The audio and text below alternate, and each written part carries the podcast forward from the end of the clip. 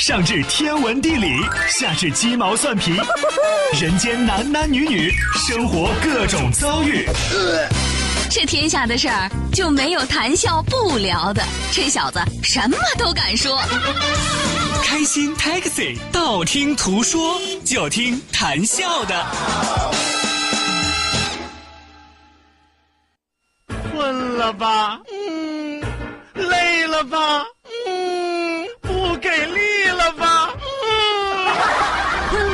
不给力了，就听谈笑呀，听开心 Taxi，道听途说。生活难免苦辣咸，谈笑陪你说甘甜。开心 Taxi，道听途说。FM 九十二点六，谈笑为你而说。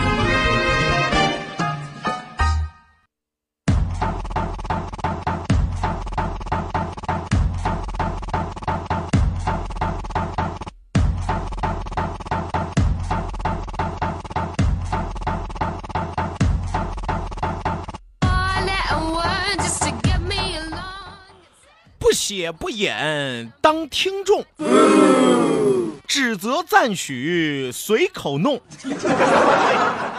不听就把广播关，是死是活心不痛。啊，有朋友说这诗说的什么意思啊？就是单纯发发牢骚。呃，也不是说单纯的发发牢骚，我简单的和大家来解释解释啊，这个诗词大意是吧？什么叫不写不演当听众呢？是吧？这是世界上最好的活是吧？反正打开收音机你就听节目就是了，是吧？爱听的多听两耳朵，不爱听的就直接换台。实在没有好听的，你就可以关了，是吧？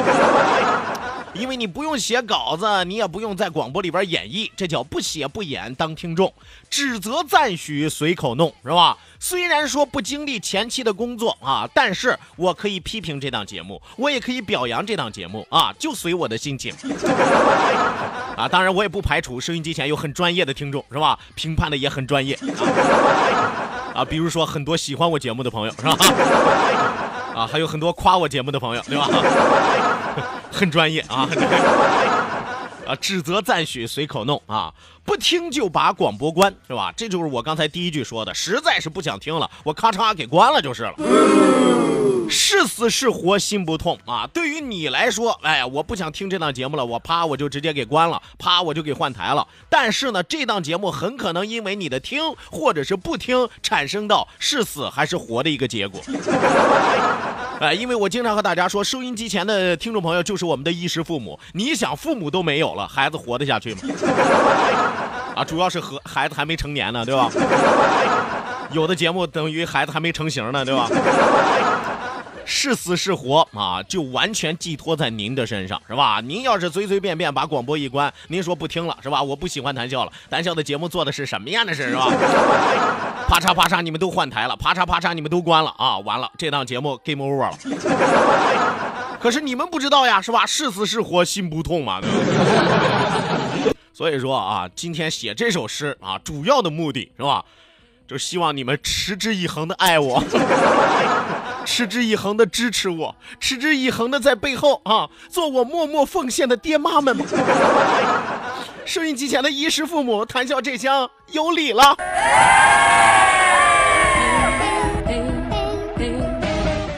哎呀，说的是真惨呀，是吧？我说你们以为做个广播电台的主持人容易吗？是吧？哎呀，风里来雨里去的是吧？每天这个头脑风暴是吧？这些我都不说了是吧？正常的工作，其实谁的工作都不容易，关键是你的工作生死要寄托在别人的身上，多么惨是吧？哎，有没有觉得你们在这个自己的位置啊，自己的这个分量啊，顿时高大了许多，沉重了很多？啊，一定要好好的利用自己手中的权限，是吧？听哪个台不听哪个台，听谁的节目不听谁的节目啊，考虑清楚啊。好的呢，收音机前各位掌握生杀大权的衣食父母们啊。欢迎您准时走进活力调频九二点六，这一时段是正在为您直播的娱乐脱口秀《开心 Taxi》，道听途说，我是你们的老朋友谭笑笑。希望有更多的小伙伴抓紧时间行动起来，发送微信来参与到我们的节目互动当中来。本节目是由仁亨利小额贷款为您独家冠名播出，贷款就找仁亨利，生活幸福又如意。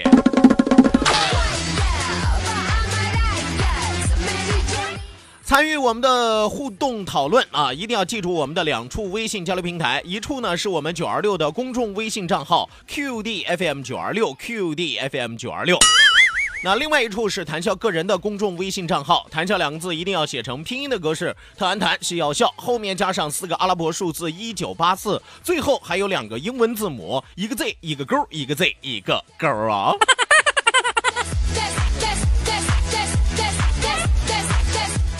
好的呢，网络收听我们的节目，欢迎您手机下载蜻蜓 FM，搜索青岛西海岸城市生活广播，或者是直接关注我们九二六的公众微信账号 QDFM 九二六，正在为您同步直播。与此同时，两千人 QQ 大群正在为您敞开大门，二三幺五二五七三六二三幺五二五七三六。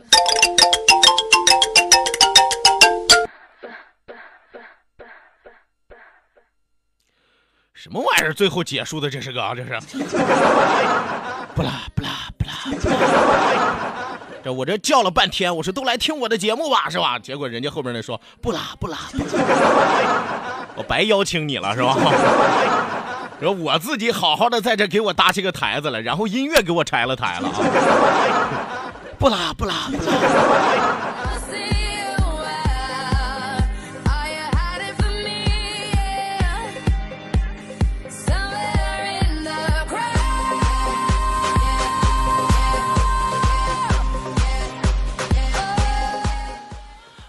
很多的朋友啊，最近纷纷发来感慨啊，什么样的感慨呢？说谭笑最近正在改邪归正啊，真的。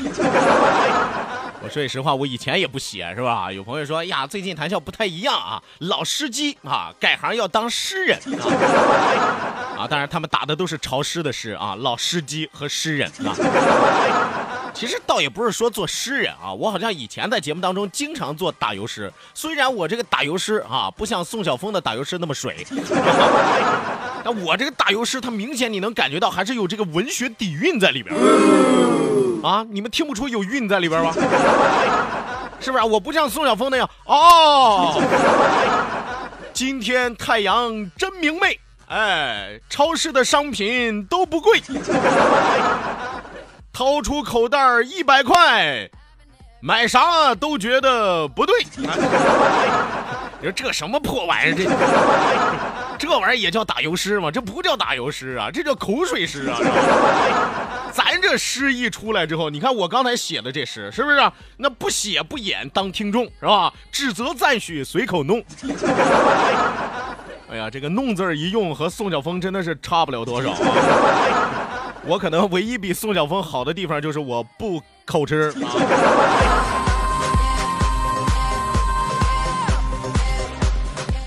不和你们在这舞文弄墨了啊，还是继续教大家怎么养孩子吧，是吧？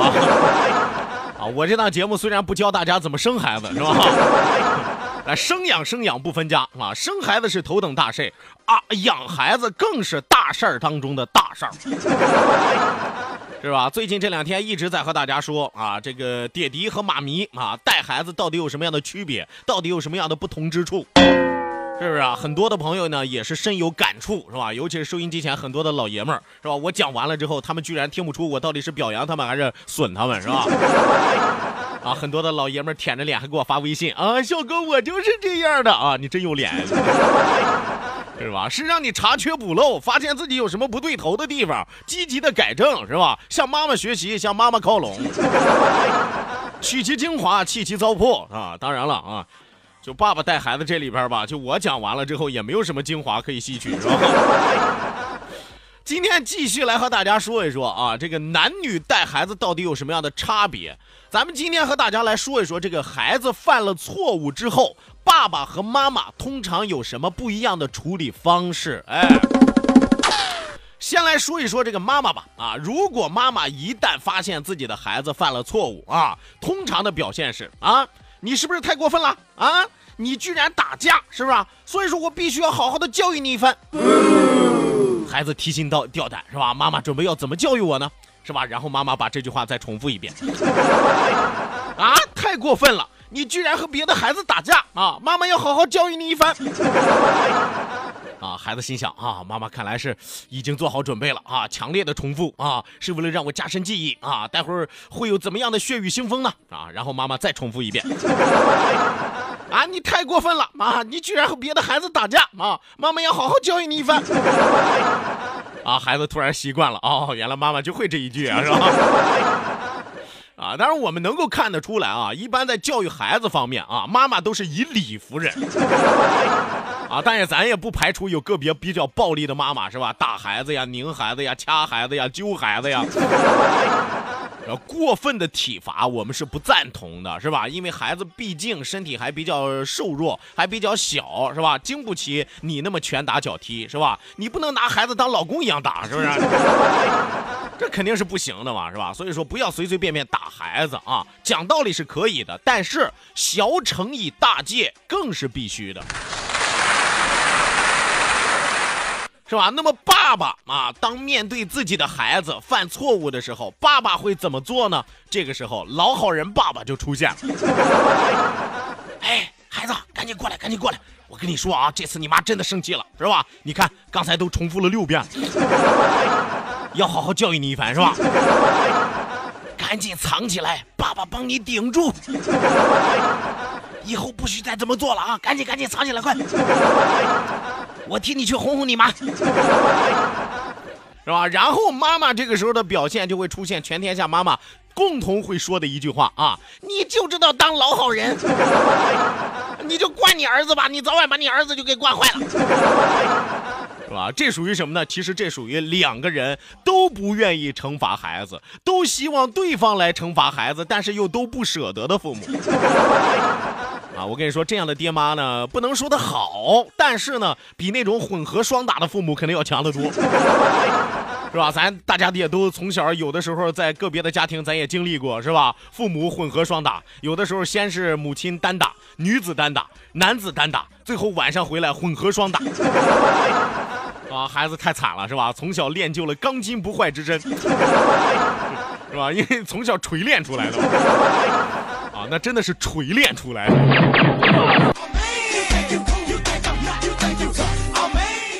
所以说，大家能够感受得到啊，妈妈其实对于孩子啊，还是愿意提点他，愿意提醒他，愿意纠正他的啊。但是爸爸呢，通常在这些小错面前，还是愿意包容孩子的。当然，大错误不行啊。呃，最后我和来大家说一个共同的吧，就是我在第一期节目的时候就和大家说过了，这个爸爸和妈妈共同带孩子，对于孩子来说是最好的一种成长的经历，对吧？我们说这个世界上有最好玩的秋千是什么呢？不是小公园里的秋千，也不是游乐场里边的秋千，是爸爸一只手，妈妈一只手，拎着孩子满街走，是吧？这是世界上最好的秋千，是吧？无论是爸爸的教育还是妈妈的教育有多么的不同，但是你不能忽略一点，就是父母的共同的陪伴，永远是孩子成长路上最好的翅膀。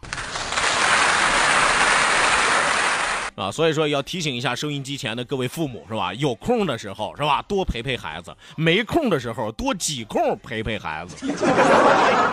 钱永远赚赚不完，位子永远爬不完，但是孩子呢？孩子的这个孩童时间真的是很短暂，一转眼为什么很多的父母就愿感慨？哇，一转眼孩子长大了。你想想，你转了多长时间吧？你有多长时间没转过眼儿吧？那你没转眼的时候，你都干什么去了呢？不是孩子长得太快，是你给孩子太少的爱。让生活更精彩，FM 九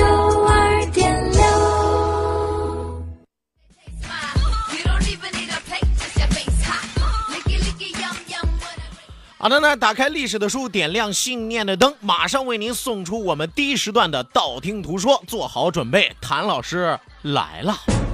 道，万法自然；听，天下大观；图，风雨无阻；说，说说说说说什么呀？到底说什么？我哪知道？听谈笑的呀，说谈笑风生，道听途说，说说道听途说。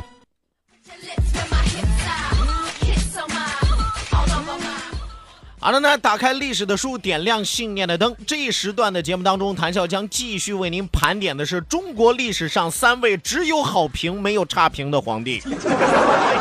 啊，我跟你说，很多人愿意聊历史，那一聊历史就必聊各个朝代的一些皇帝。皇帝的身上有闪光点，但是皇帝的身上也有很多的缺点。可是从这么多的皇帝当中，你能不能找出几位皇帝只有优点没有缺点呢？答案是可以的，一二三啊，但是就三位啊，啊多了咱不敢说，是吧？因为有的很多的皇帝，这个优缺点非常非常的明显。但是从昨天开始，咱们讲述了第一位皇帝，是吧？咱讲述了第一位皇帝汉宣帝，是吧？汉宣帝刘病已嘛，是吧？咱们今天要和大家来说一说第二位皇帝，他也姓刘啊，但他不叫刘病已，他叫什么呢？他叫做刘秀。哎，听名字很秀气啊。刘秀生于公元前五年的一月十五号，卒于公元前这个五十七年的三月二十九号，也就是我们常说的汉光武帝。汉光武帝啊，呃，刘秀字文书，南阳郡蔡阳人啊。南阳郡蔡阳人是今天哪儿呢？湖北省襄阳市枣阳市人。哎。生于陈留郡的济阳县济阳宫，是中国东汉王朝的建立者，所以说他庙号叫世祖。大家记住，世祖基本上就是开辟了一个新的王朝的，叫做世祖。死了之后叫做光武皇帝啊。新朝末年，海内分崩，是天下大乱。身为一介布衣的汉宗汉室宗亲啊，什么叫一介布衣呢？就平民老百姓啊，汉室宗亲是吧？有有的人愿意这个打着这个汉室的旗号是吧？我这个也算是有皇室的血统，有龙脉，但其实一查家谱是吧？别说八竿子了是吧？你搭上火车道他也撵不上是吧？就汉室宗亲刘秀啊，在这个南阳郡乘势起兵啊，平民布衣，刘秀直接就起兵造反了。更始三年，也就是二十五年，刘秀与更始政权是公开决裂，于浩县南千秋亭登基称帝，为表刘氏众兴之意啊。有朋友说，这个告县南千秋亭是个什么地方呢？就是相当于在一个乡镇里边，是吧？在一个乡镇里边就当了皇帝了，是吧？啊，你放在现代很搞笑，是吧？你说在哪个镇你敢起义，是吧？人家一区就把你灭了，是吧？但在那个时候啊，混战割据的时候，这种情况是很有可能出现的。所以说，刘秀登基之后，仍以汉为其国号，史称东汉。称经过了长达十二年之久的统一战争，刘秀先后平灭了关东、陇右、西蜀等地的割据政权，结束了自辛莽末年以来长达近二十年的军阀混战与割据的局面。所以说，要想自己的皇帝位子坐得安稳一些，你首先要天下大定，天下太平。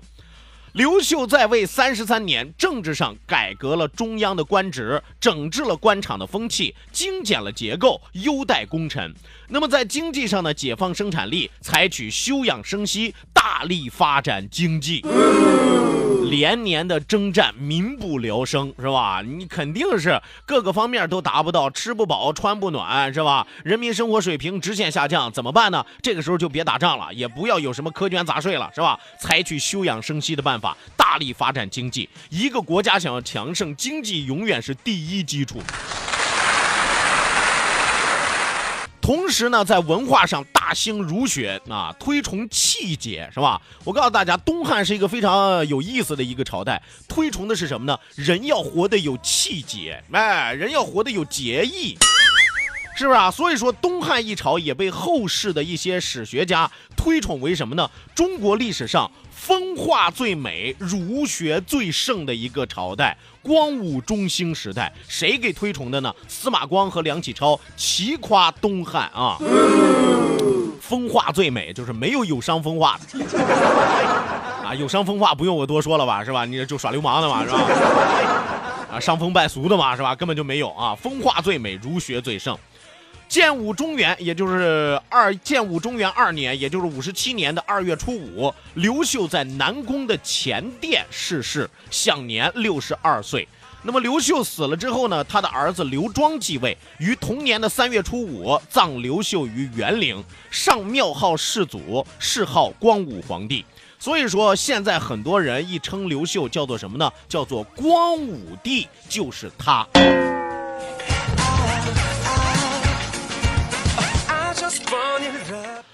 所以说，听完了之后，大家听完了这些历史的概括之后，会发现刘秀真的是中国历史上为数不多的只有好评零差评的皇帝 啊！啊，他都不用开口跟史学家说：“哎，记我的时候给我个五星好评啊，不要给我差评啊。”不用，因为他的一言一行，他的言谈举止，包括他的雄才大略，基本上都是在被表扬的范围。无论是治国平定天下，还是在德行等方面，都堪称历代帝王的楷模。啊，当然有朋友说，那么谭笑这人无完人，金无足赤，这刘秀就没有什么缺点，就没有什么不好的地方，就没有能够让人诟病的地方吗？你要说硬找吧，也能找得出来。就是后宫那点事儿嘛，啊，当然后宫那点事儿其实也挺麻烦的，他就是来回倒腾，是吧？一会儿立这个媳妇儿啊为皇后啊，立这个媳妇儿的儿子为皇太子啊，是吧？过两天之后又觉得，哎呦，这个媳妇儿也挺好，是吧？我特别特别喜欢她，哎呀，我我我要宠爱她，然后废掉皇后，废掉太子，重立这个媳妇儿为皇后，立这个媳妇儿的儿子为皇太子，就这么点破事儿，是吧？所以说，唯一令人诟病的就是更换皇后这件事儿。但是刘秀最后完美的解决了这件事儿，没有人获罪，没有人死亡。后宫之乱不亚于战场啊，对不对？咱都知道是吧？你看过现在很多宫廷戏，虽然他们大部分胡编乱造，是吧？但是有一点你能够看得出来，后宫太大了，勾心斗角的是吧？尔虞我诈的是吧？你死我活的事儿很多。但是刘秀能够很好的周旋于各个女人之间，能够把各个女人治理的服服帖帖，这也算是本事。你别看现在很多大老爷们说，哎呀，我也想三妻四妾，你能管得好，那才叫出了奇呢。所以说，王夫之对于刘秀的评价是很高的。王夫之说，他自三代而下，为光武允冠百王矣。什么意思呢？就是说刘秀的人品和才能都在历代帝王之上，允冠百王矣啊，就是说他可以称冠啊，在一百个皇帝之上，是吧？而且呢，我们伟大的毛爷爷是吧，也夸刘秀啊，说刘秀什么呢？最有学问、最会用人、最会打仗的皇帝。对于刘秀，历代只有赞其功者，而无一人指责其过。这就是中国历史上三位好皇帝之光武帝刘秀是也。好的，那这一时段的道听途说暂时告一段落，稍事休息，为您送出半点的天气和路况信息，千万不要走开，欢迎您继续锁定活力调频九二六，这里是正在为您直播的开心 Taxi，道听途说，谈笑去去就回。